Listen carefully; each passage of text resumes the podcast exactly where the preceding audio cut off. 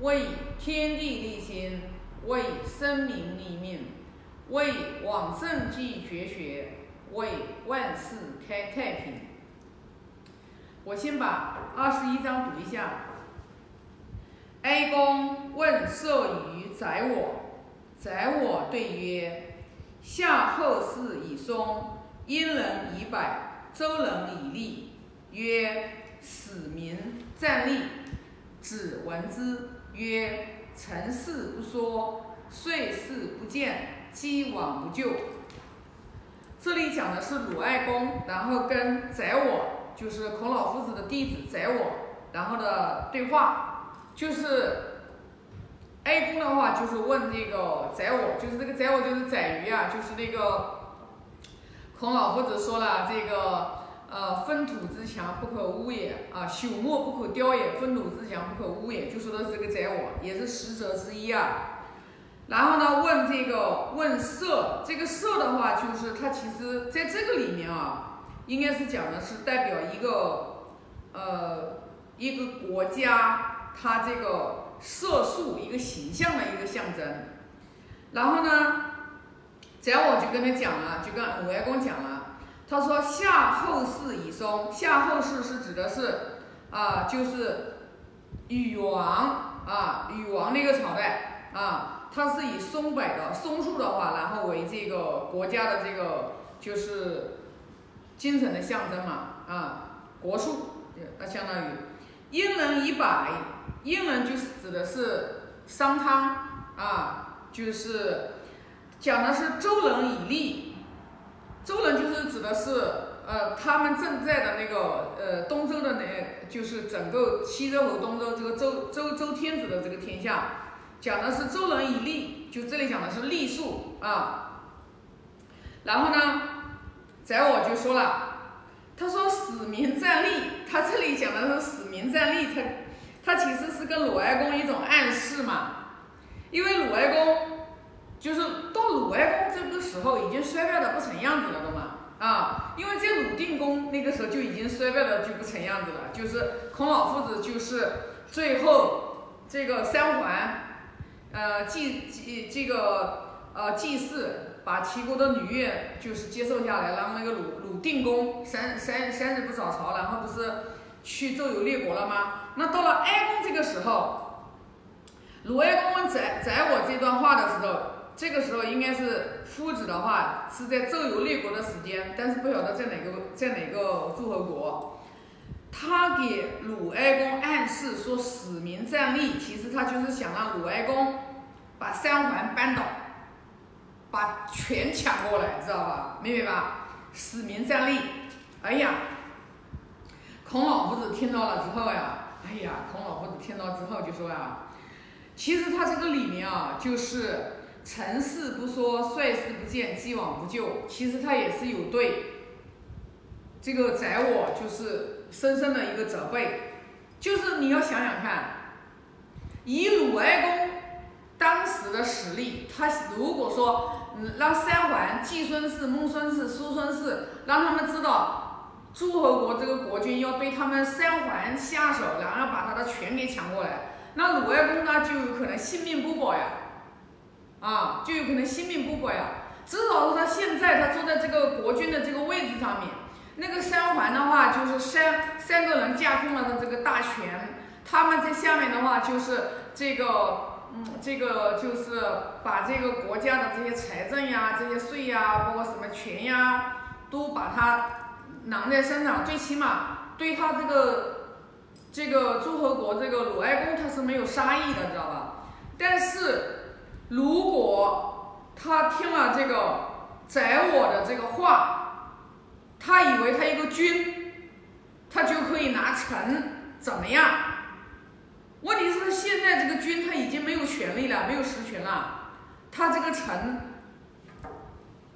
就有可能随时随地都要了他的性命了。那你如果鲁哀公听了他的这个馊主意，那就有可能真的是性命不保。所以说，孔老夫子就讲了，知道吧？哎呀，成事不说，碎事不见，既往不咎，这个事情就过去了。哎呀，真的就不用再讲了，知道吧？这里就讲的就是很多的事情，已经是无木已成舟了，你就不用去，不用去，呃，这个去做了，而且会损损害更大呀，知道吧？损害更大。那我们从这里面的话，我们能参悟到什么呢？对于我们来说，我们能有什么可以值得借鉴的呢？就是从，无论是从我们家庭的生活，还是从我们就是呃这个单位管理，它任何的事情它都是有起因的，它都是有起因的。其实就像这个里面，鲁哀公他们鲁鲁军，当然了，到鲁哀公这个时候，从鲁定公这个开始，他们就已经不是他们就是能把控了，他生下来他就是在。这样的一个环境下，他是没有办法的，知道吧？那对于我们，尤其是我学《论语》嘛，不是说半部《论语》知天下的智慧嘛，对不对？那对于我来讲的话，我就我就觉得，就是我们管理一个企业，就是有很多的事情我们可以去规避，我们就一定要防患于未然。所以就为什么说做企业啊，做企业你一定要有一个管理的一个制度。一定就是，一定就是什么？我们古话民间的这种古话叫“没有规矩不成方圆”，就是一定要有一个制度，一定要有一个条文，一定要有一个规矩，一定要有这样的规矩。包括我们在家庭里面也是一样的，知道吧？我一直认为，在家庭里面，你最起码孩子管教也要有规矩的。但我看现在好多的家长对孩子管教没有什么规矩啊，一定要有立规矩的家规，对吧？家规，家女孩子是什么样的规矩，男孩子是一个什么样的规矩？在他很小的时候，你就要给他立一个规矩，一步一步随着他成长长大，对不对？你肯定的，就女孩子尤其是要从从小的时候，就是你要教会她女孩子是不是？你任何人。对吧？都不可以碰她的身体，对不对？那么穿着上面一定要庄重。你看现在的孩子知道吧？穿的啥样真是的，都吊带衫呀，知道吧？然后这个就是呃不庄重，你知道吧？不庄重，你给别人那种感觉就是说把别人男人的那种欲望给调动起来。好多的事情它都是可以成有一个规矩的。有一个规矩在那里的，人没有规矩，你不把你不把人，你不要去考验人性，人是很散漫的。你如果没有规矩的话，所以为什么说自律的人生是最自由的呢？就一个人他如果自律，他不能自律，他是他睡懒觉，上班上上班迟到早退，然后为所欲为，这样的人生是很苦的，你知道吧？所以说呢，就是说，无论是在家庭当中还是在单位当中，都要有规矩。没有规矩，一定是不成方圆。所以说，我觉得，你看，你看为什么就是好多的这个，就是从经典上面我们都能有看到。其实为什么就是一开始发展的特别的好，后面就是发展的不好了？不都是因为我们个人的修身不行吗？你在家庭里面，你修身不行，你家庭都经营不好；你在单位里面，你修身不好，你自己做管理的，你修身不好，你德不配位，你管理别人，别人也不服你。你就哪怕是一个普通的老员工，你在你修身不好，你在单位里面，你不努力，你不进进，你不积积极，你不敬业，你不能为企业创造价值。你在这个任何的一个岗位当中，企业绝对不不不会去。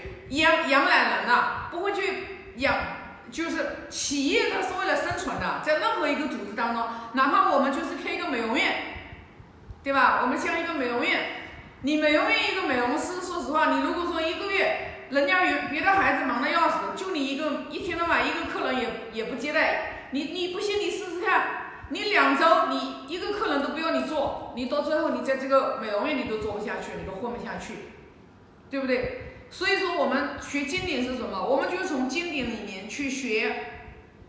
很多的时候，我们就是啊，要有一个自己，首先还是修自己。你修自己修不好，一切都是免谈啊。你自己修不好，你一切都免谈。自己的话要有一个对自己要有一个约束自己的一个做人的原则和底线。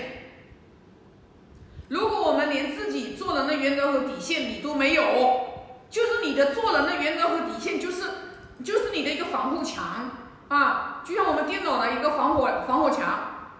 就你如果自己没有原则和底线，你别人的话都看到你跟你相处，他都可以来，他可都可以肆无忌惮，知道吧？那怎么行啊，知道吧？对吧？那肯定不行。我们做我们做任何的事情。都要把自己的话，善良是属于我们为人的标配。你为人必须要善良，对吧？你为人不善良怎么行呢？对吧？那善良的话是属于你最基本的做人的。什么叫善良？对不对？善良肯定就是处处替人着想，处处为别人好的心啊，处处的话就是啊，对呃祝福，希望别人好。啊，是不是？那别人比我优秀，我也不嫉妒，我还是得祝福人家，对不对？看到别人，呃，看到别人苦难了，我们就予以同情，啊，然后的话，这就是善良，知道吧？嗯，你看到别人好，我们高兴。就人性当中最大的恶，就是你见不得别人好，别人比你好，你嫉妒别人；别人比你好，你在别人背背后在使刀子，在背背后使坏。那这个不行，这个人生是活得很苦的，知道吧？那你无论你这个人生，如果你你连个人性一个最基本的善良你都不具备的话，这人生是无药可救的，知道吧？然后到最后有可能真的就将来就都失去了这个人生，对不对？因为我们的人生的命运的轨迹都是靠我们自己去走的，没有人可以，没有人可以来就是就是。来让你高兴，来让你不高兴，来让你就是富贵，来让你就是贫穷，没有人可以这样子。你无论是开心、快乐、富贵、贫穷，全部都是由你自己是什么样的心，然后有一个什么样的念头，说了什么话，做了什么事，所带来的行为结果的积累，积累到一定份上的时候，它就会呈现出来一个果给你，懂吗？如果你你活得活得很自在，活得很幸福，活得很快乐，财富很富足，其实就是因为你以前做的